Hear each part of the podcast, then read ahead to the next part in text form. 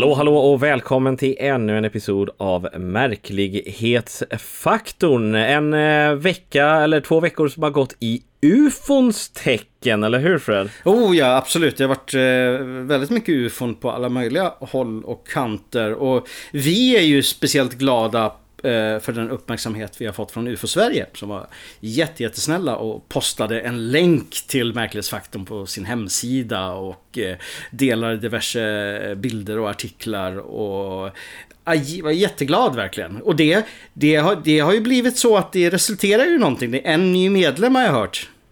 Ja, precis. Ja, jo, jag har nu äntligen gått med i UFO Sverige eh, och eh, efter många år av eh, ah, jag gör det imorgon. Ah, jag gör det imorgon. Men nu, nu är jag äntligen medlem och ser fram emot uh, den första tidningen. Jag har ju läst de här UFO Aktuellt, men jag har aldrig läst Rapportnytt riktigt, så den ska bli spännande att läsa. Men UFO Aktuellt har man läst något enskilt. Men det ska mm. bli intressant att liksom följa vad det är som sker där. Oh, ja, alltså det är en, eh, som jag säkert sagt förut, det är en guldgruva även om man börjar gå, gå tillbaka och titta i äldre nummer. Så mycket märkligheter som har rapporterats in. Uh, senast igår så läste jag om en, i ett gammalt, gammalt nummer, om en uh, flygande järnspis här i Märsta. Som uh, svä svävade fram. Sådana nyheter gillar jag verkligen. Ja, tror jag det. Det är, det är unikt, låt oss säga. Det är väldigt unikt. Oh, väldigt, väldigt, väldigt unikt. Eh, annars i, i ufo-svängen så har det visat sig, det har blivit en liten skandal kan man säga, och en chock och lett till vilda debatter, att en av experterna i väldigt eh, kommersiella och eh, spekulativa tv-serier som Skinwalker Ranch och Ancient Aliens, eh, Travis Taylor, visar sig i att att han i hemlighet har varit den vetenskapliga chefen för Pentagons UFO-program. Eh, vilket naturligtvis bara har öst på ryktena om att fan, är det, det, alltså det är ju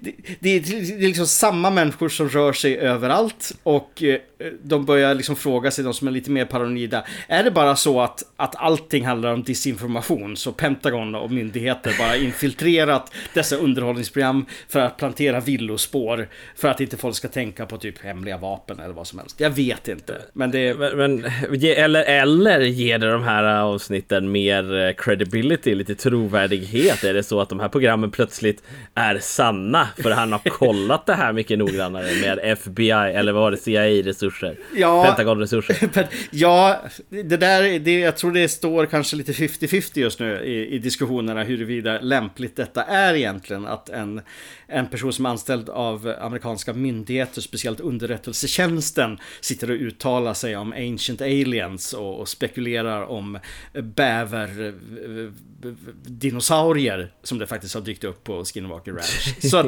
eh, ja, det är, det är så mycket intriger där. Alltså det är, det är verkligen...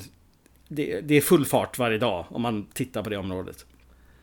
Ja, ja, ja, men... Eh, ah, vad fan, jag tycker att det här, jag tycker det här är positivt för uh, ufo-sfären. Liksom så här att, att du har en sån högt uppsatt man som uttalar sig om galenheter. Det kanske säger att världen är mer galen än vad vi tror. ja, det, det är det garanterat.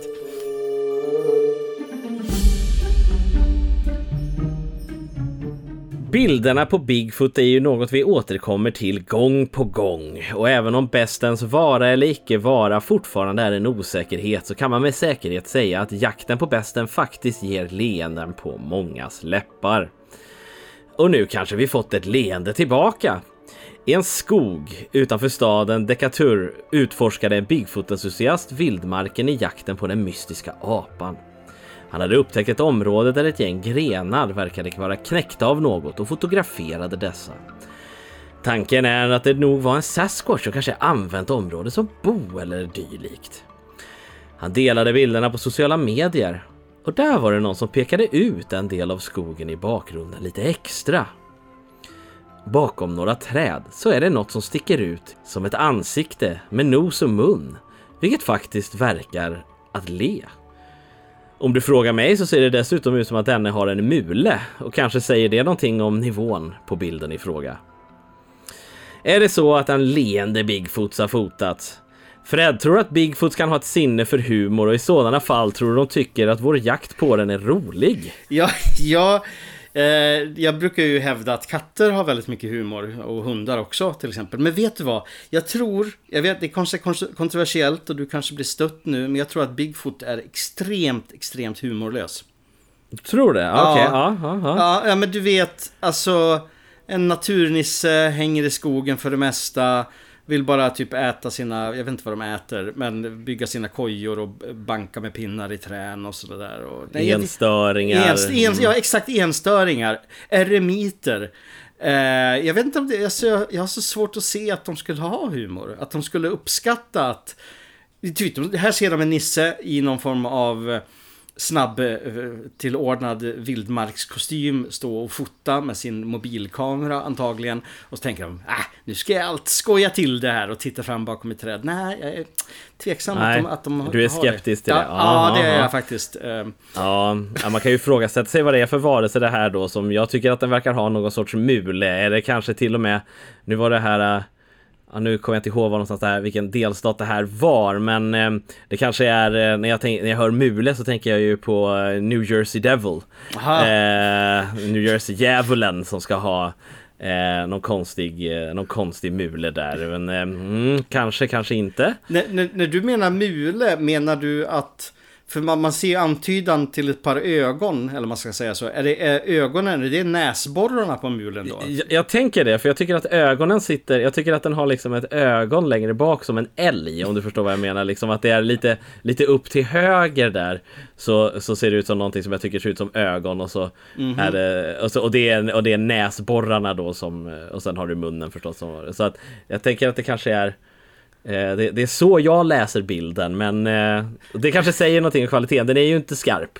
Nej, jag ser liksom ett, ett ganska litet ansikte. Eh, så här, jag tycker faktiskt att det mer ser ut som en, en sengångare. Att liksom så här, lite avlångt tumformat huvud med ett litet plirigt ansikte på. Det ser jag. Ja, ja, nu när jag tittar på det mer så tänker jag, när jag, när jag ser vad du menar, när jag tittar på det med den delen, liksom vad som är ögon och mun, så tycker jag det ser ut som någon sorts rakad, eh, så här, vad heter de, Honey, honey Frosties monster eller vad fan de hette. ja. De här honungsflingorna, det här monstret som var. Shit vad vi har, kan tolka mycket grejer från den här bilden. Mm, mm. Um... Så är det här Bigfoot? Tve... Tve... ja, jag vet inte. Tveksamt kanske, men eh, ta, ta en titt på bilden och se vad du kommer fram till.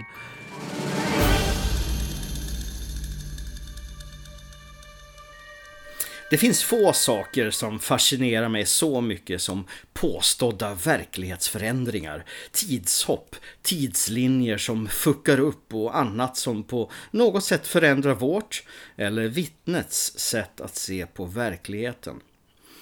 Nyligen har jag läst Jenny Randalls bok Time Storms som mycket övertygande går igenom ett ton fall där människor hävdar att något har hänt som har fått dem att ifrågasätta sin upplevelse av verkligheten. Det rör sig om fall där det känns som att de åker in i en annan dimension, reser i tiden eller bara ja, ja, rent allmänt upplever att tiden inte riktigt stämmer med hur de vanligtvis ser på den. Lämpligt nog dök det faktiskt upp en spännande historia på platsen där alla sanna historier delas, nämligen TikTok. Hot Mess ADHD Mama under rubriken Glitch in the Matrix berättar om något som nyligen hände under en bilfärd. Det var en mörk kväll och kvinnan var på väg hem på samma gamla vanliga väg som vanligt. En färd hon har bra koll på och känner till väl. I baksätet satt hennes barn. Antagligen trött efter dagen och var lika tyst som henne. Plötsligt känner hon hur hon får en extrem, intensiv adrenalinkick. Något som hon aldrig har varit med om innan. När hon tittar upp igen så har hon, barnet och bilen, hela ekipaget, flyttat på sig hela fem kilometer framåt. När detta blixtrar förbi så pratar hennes tvååriga dotter för första gången på hela resan. Mummy Crash. Vad var det egentligen som hände? Var det tidslinjer som delade på sig? Dog de i den andra eller somnade hon bara till och körde i fem kilometer utan att råka ut för en olycka? Eller är allt bara hittepå? Ja, som vanligt när man kommer till sådana här historier som egentligen bara en eh, subjektiv upplevelse av en eh, anonym internetmänniska. Hur brukar du ställa dig till det då? Tror du att det finns någon sanning i tidshopp och eh, alternativa tidslinjer eller dimensioner? Kan det finnas något sånt? Ja, men jag fattar inte riktigt vad det är som är liksom så jag fattar inte riktigt vad det är som ska vara där. Det känns som att, liksom så här, att, man, har som, att man bara dyker upp fem kilometer längre ner för vägen känns ju snarare som att man zonar ut och det kan vara farligt i sig. Men folk gör ju automatiska saker per automatik liksom på ganska läskiga eh, sätt liksom eh, när man har gjort det många, många gånger. Så att jag tycker inte att det är så konstigt så. Jag vet inte riktigt alltså, vad som... Jag, skulle, jag skulle säga att det, det som är grejen det är att hon kör bilen, plötsligt får hon en adrenalinchock mm. mer eller mindre. Sådär! Och då är de fem kilometer framåt. Eh, fly, bilen har flyttat sig och sen säger dottern eh, Mommy crash! Helt utan anledning för att mm. de har inte kraschat mm. eller någonting sånt där. Eh, jag vet, det är en otroligt subjektiv upplevelse. Men, men saken är den att ganska nyligen så pratade jag med en gammal god vän till mig eh, som heter Jan som berättade om en otroligt konstig upplevelse eh, eh, på Öland där han och hans son skulle, ja, de skulle åka i 20 minuter. Och eh, upplevde hur Först du vet Öland är ju en väldigt platt ö. Otroligt platt ö. Eh, de upptäcker först att alla så här gatlampor, lyktor, hus längs med vägen är släckta eller helt försvunna. Det finns inga vägskyltar mer. Plötsligt så börjar vägen gå neråt i kilometer efter kilometer. Och en, en, en grön dimma lägger sig alltså över, över landskapet. Och det händer en massa andra otäcka saker också. Så där. Men till slut så kommer de i alla fall fram till sitt mål. Um, och nu har jag ju hört det av honom. Uh, och känner att fan, jag vet ju att han inte hittar på. Uh, och det är därför som jag känner att fan, det kanske finns någonting i sådana här upplevelser. Speciellt som många av dem faktiskt ha, uh, utspelar sig i bilar av någon anledning. Uh, så att jag vet inte, jag har läst löjligt mycket på sistone just om sådana här fall. Till exempel i den här boken Time Storms. Och jag börjar, mm. jag börjar, jag börjar tänka att det det kan vara någonting, men jag är ingen vetenskapsman. Jag, jag kan ju bara, jag, kan, jag, vet ju liksom inte varför, det, alltså varför något sånt här skulle kunna hända. Som du säger, det kan vara att man tonar ut, att man bara tänker på annat och så glömmer man bort för minnet är som det är. Men jag, fan jag blev, just, okej, okay, just den här storyn, Mommy Crash grejen kanske inte var den mest unika och spännande. Men jag vill ändå påstå att det finns något korn av sanning i sådana här berättelser. Ja, nej, men jag tycker att det där är liksom Det där är den andra historien. Där har du ju något Där, har du, där finns det något mystiskt. Och där är det liksom väldigt värt att diskutera tycker jag ändå. Mm. eh, och, och, det är ju Jag hittade en Reddit som heter som är väldigt intressant som heter Retcond som handlar om, det är i princip en hel Reddit som bara handlar om Mandela-effekten som jag tänker är kopplad till sådana här grejer, det vill säga att man minns någonting så kanske har någon gått tillbaka eller kanske har, det, har du fått en inblick i en annan dimension eller någonting sånt där. Ehm, och, och det hela den redditen är bara till för människor som har sett sanningen och eh, liksom eh, ska berätta, delar historier om vad de liksom har upplevt för sådana här saker. Väldigt fascinerande så att det finns ju en del snack om det. Um, runt omkring eh, och kanske främst den andra historien du hade där är eh, ett ganska är ett väldigt intressant exempel av. Ja, det är ja, det är, det är värt att gräva vidare i i alla fall. Någon annan gång så ska jag berätta en historia som jag själv har varit med om som absolut inte är så spektakulär. Så jag tänkte att jag, jag sparar den till ett, eh, ett avsnitt där vi inte har så mycket spännande nyheter och så mycket att prata om i alla fall. Ah. Men det är också en, en märklig liten skulle man kunna kalla det en... Ja, det, det är något med tiden som inte riktigt hängde med kan man säga.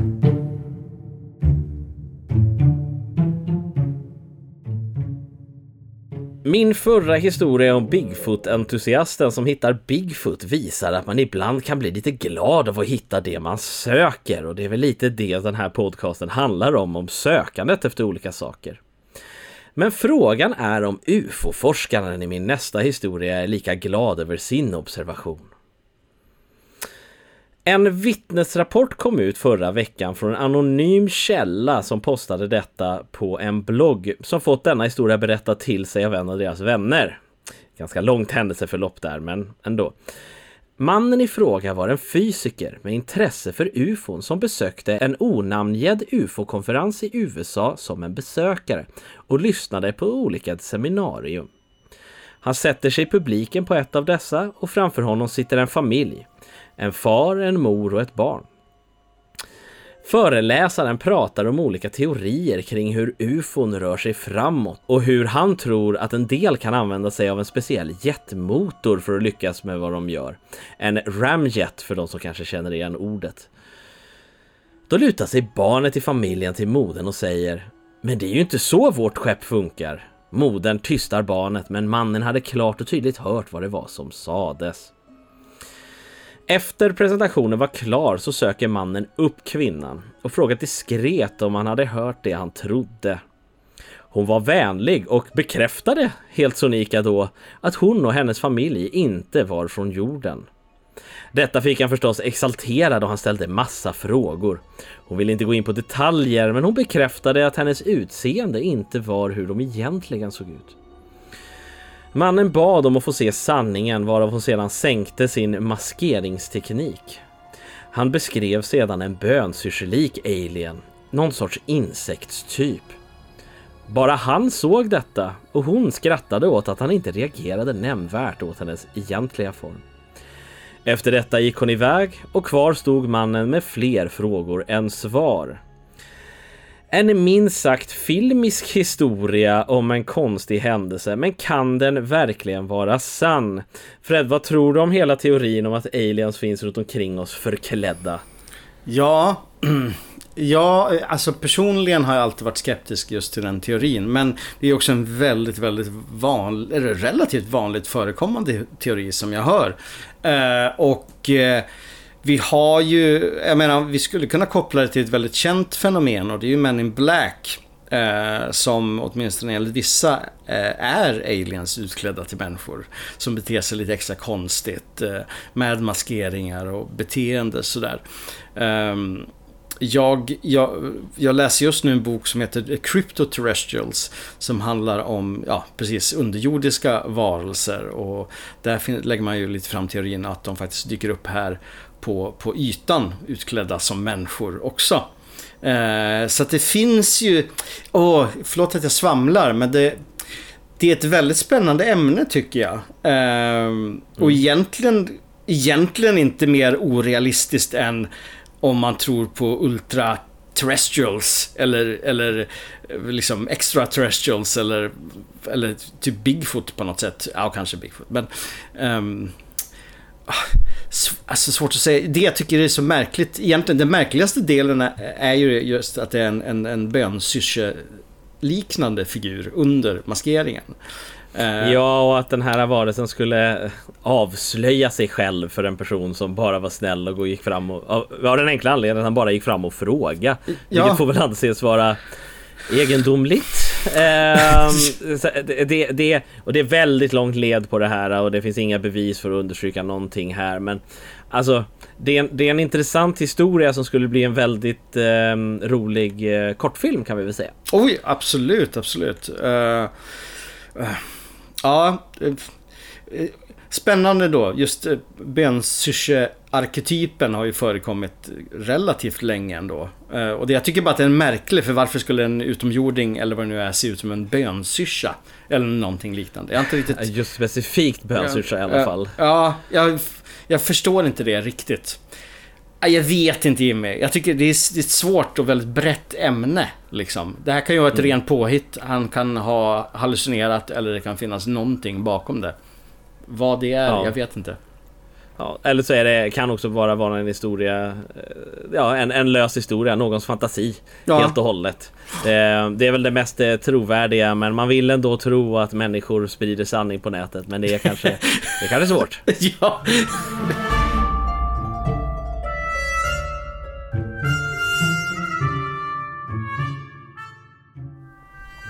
Följande mail skickades till sidan Phantoms and Monsters, en av världens ledande källor när det gäller mycket märkliga iakttagelser. Det var tidigt på morgonen i maj, strax före klockan sex. Solen hade precis börjat gå upp och så det var inte mörkt direkt. Jag körde på en landsväg i utkanten av San Jose i Kalifornien på jakt efter mitt välbehövliga morgonkaffe. Jag hade precis svängt ner bredvid en stor öppen plats som en gång brukade vara två stycken 18-håls golfbanor. Där finns det en stor park och en sjö så det är gott om utrymme och mycket ödsligt. Cirka 200 meter framför mig ser jag ett djur korsa vägen. En hund var det första jag tänkte men det såg liksom fel ut. För lång, för låg, konstig form liksom. En alligator med päls var min andra tanke. Den var lång och utsträckt med lång nos. Och sträckte sig inte högre än en halv meter i höjd. Pälsen var svart och minus svansen var runt 130 cm lång. Det var som en stor sengångare fast ändå inte. Den stora skillnaden var att den rörde sig snabbt och försvann rakt in i buskarna vid sidan av vägen. Kanske inte superspekulärt men intressant ändå. Eh, jag tycker att den på något sätt det känns som en jordnära och realistisk observation. Eh, jag vet inte vad du tror Jimmy, vad, vad tror du att han såg egentligen? Var det ett okänt djur eller var det ögonen som spelade honom ett spratt. Det finns ju faktiskt legender om, eh, om eh, sengångarmonster. Lite, inte i och för sig från Kalifornien, men längre neråt i, i Colombia, Amazonaskogen tror jag. Där har de vad som kallas för Mapinguarin. Och Mapinguarin är en stor Eh, Eh, den är i och för sig väldigt stor, eh, typ 3-4 meter hög, hårig bäst som ska se ut som en jättesengångare som var eh, de varelserna som liksom fanns på istiden. Eh, och det finns lite legender kring dessa. Den ska ha ett hål på magen som den kan äta, eller mun på magen som den kan äta med. Eh, och den ska ha tre ögon och eh, ska lukta som fan. Men det finns vissa saker som tyder på att Mapping Boarin kanske finns där, lite fysiskt fysiska bevis där. Eh, nu var ju det här i och för sig kanske inte passar den ens in på den, eh, för att även Mapping ska vara ganska långsam. Eh, väldigt duktig på att kamouflera sig dock, och, men den kanske kan röra sig snabbt över, över en väg eller någonting. Men den här verkar vara ganska låg. Så en, en hårig alligator låter ju bisarrt i sig. Alltså, jag, ja. jag har ju sett videos på sengångar som så här långsamt tar sig över vägar. Alltså tryckt mot ja, marken ja. sådär. Så jag tänker mig att det är något sånt fast större och eh, med svart päls och allmänt konstigare. Um, um, men, men ja, det, ett alternativ är kanske att det är en alligator som på något sätt har eh, trasslat in sig i någonting och kravlar över. För de kan ju bli väldigt snabba också naturligtvis. Ja, de hänger ju inte jättemycket i Kalifornien tror jag. Men däremot så liksom så här, jag satt också och tänkte på det liksom en alligator med alger på sig. För det brukar ju vara en, ah. så här, att den har något sånt på sig eller varit i sjögräs eller någonting sånt där. Men, men det är inte heller liksom, det är inte den naturligaste förklaringen för liksom Kalifornien om man säger så. Nej, nej det är sant. Det är sant. Nu, nu har vi i alla fall en förklaring på varför det kallas sengångare. Eh, eftersom du berättade att de utvecklades under istiden och det var väl antagligen för att de gick väldigt långsamt på isen. Så att de inte ska halka. Det. Just det, just det. Eller? Nej, okej, okay, jag var ja. nej, nej, förlåt. Jag, jag...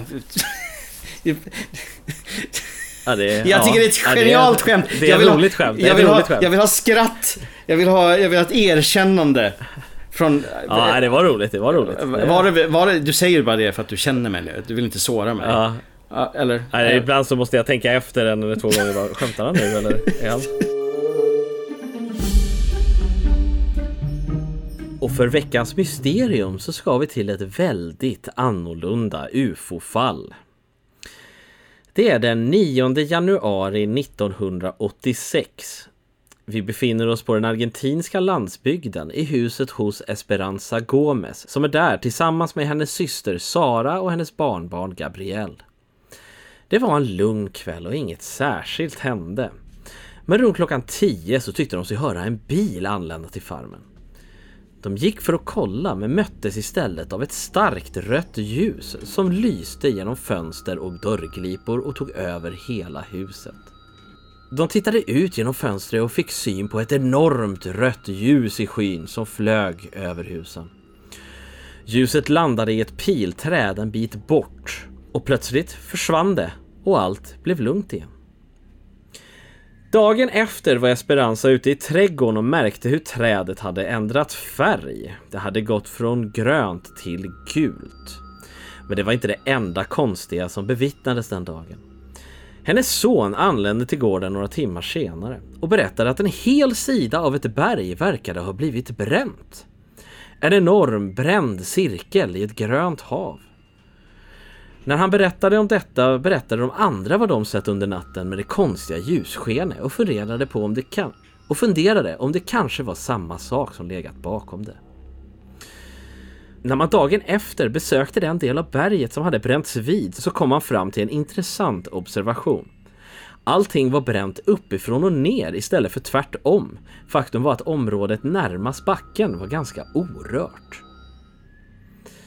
Här började historien att spridas som en löpeld och nådde till slut borgmästaren som personligen undersökte händelsen.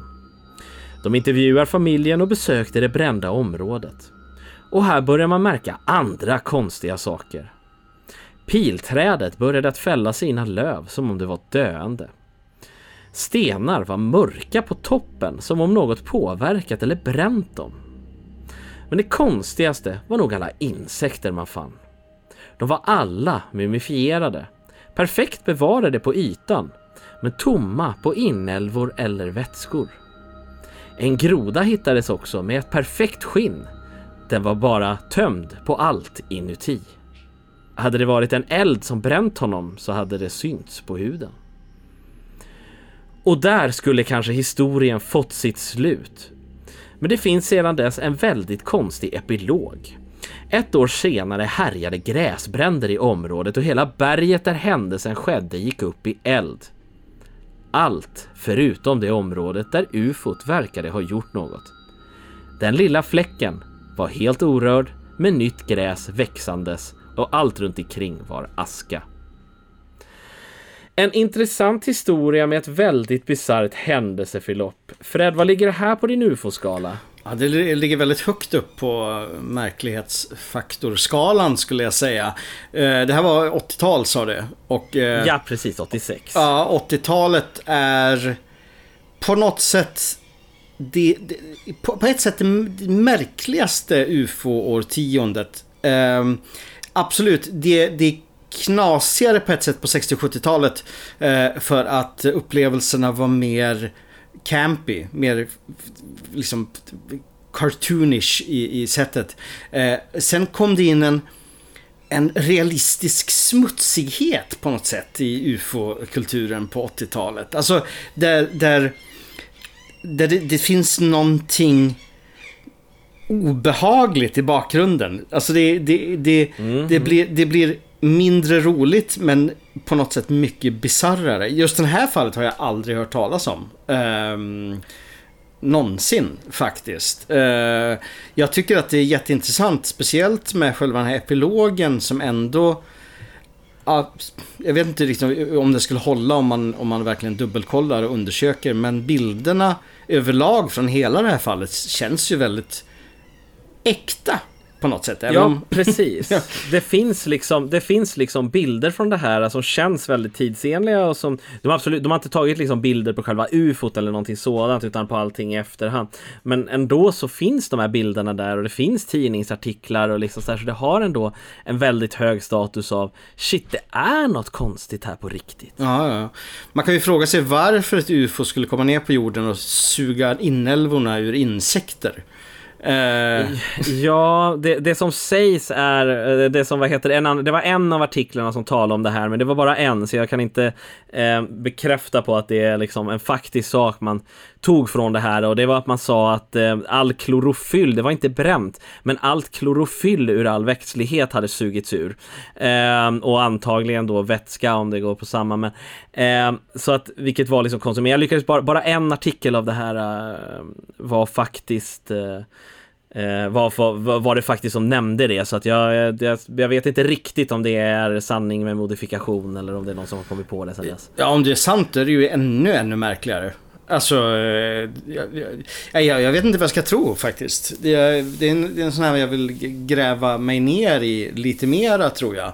Eh, vilket, vart var det här någonstans sa du? I, I Argentina. Mm. Eh, och jag kan säga det att eh, det är lite svårgooglat för att eh, Esperanza Gomez är också en väldigt känd porrskådespelare, så googling ting detta var var, var konstigt kan vi väl säga. Ja. Eh, men, men det gick att hitta artiklar och vad heter det, saker som faktiskt härrörde det här fallet. Men det verkar ha varit lite bortglömt ändå. Man kan säga att det blev en närkontakt av tredje eller fjärde graden när du sökte på detta. Ja, eh. ja, ja den var lustig. Den var bra.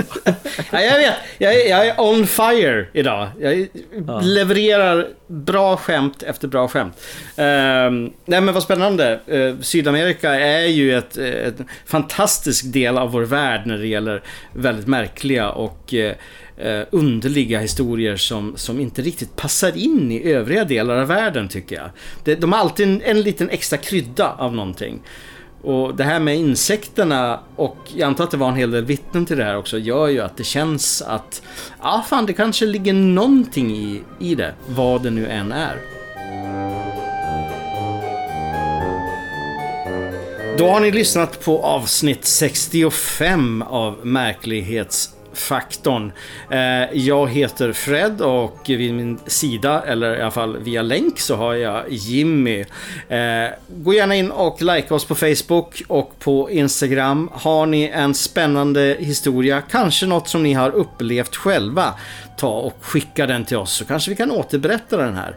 Det går att mejla oss på marklighetsfaktorn gmail.com. Och eh, tills nästa gång, som eh, Jimmy brukar säga, take it away. Stay strange.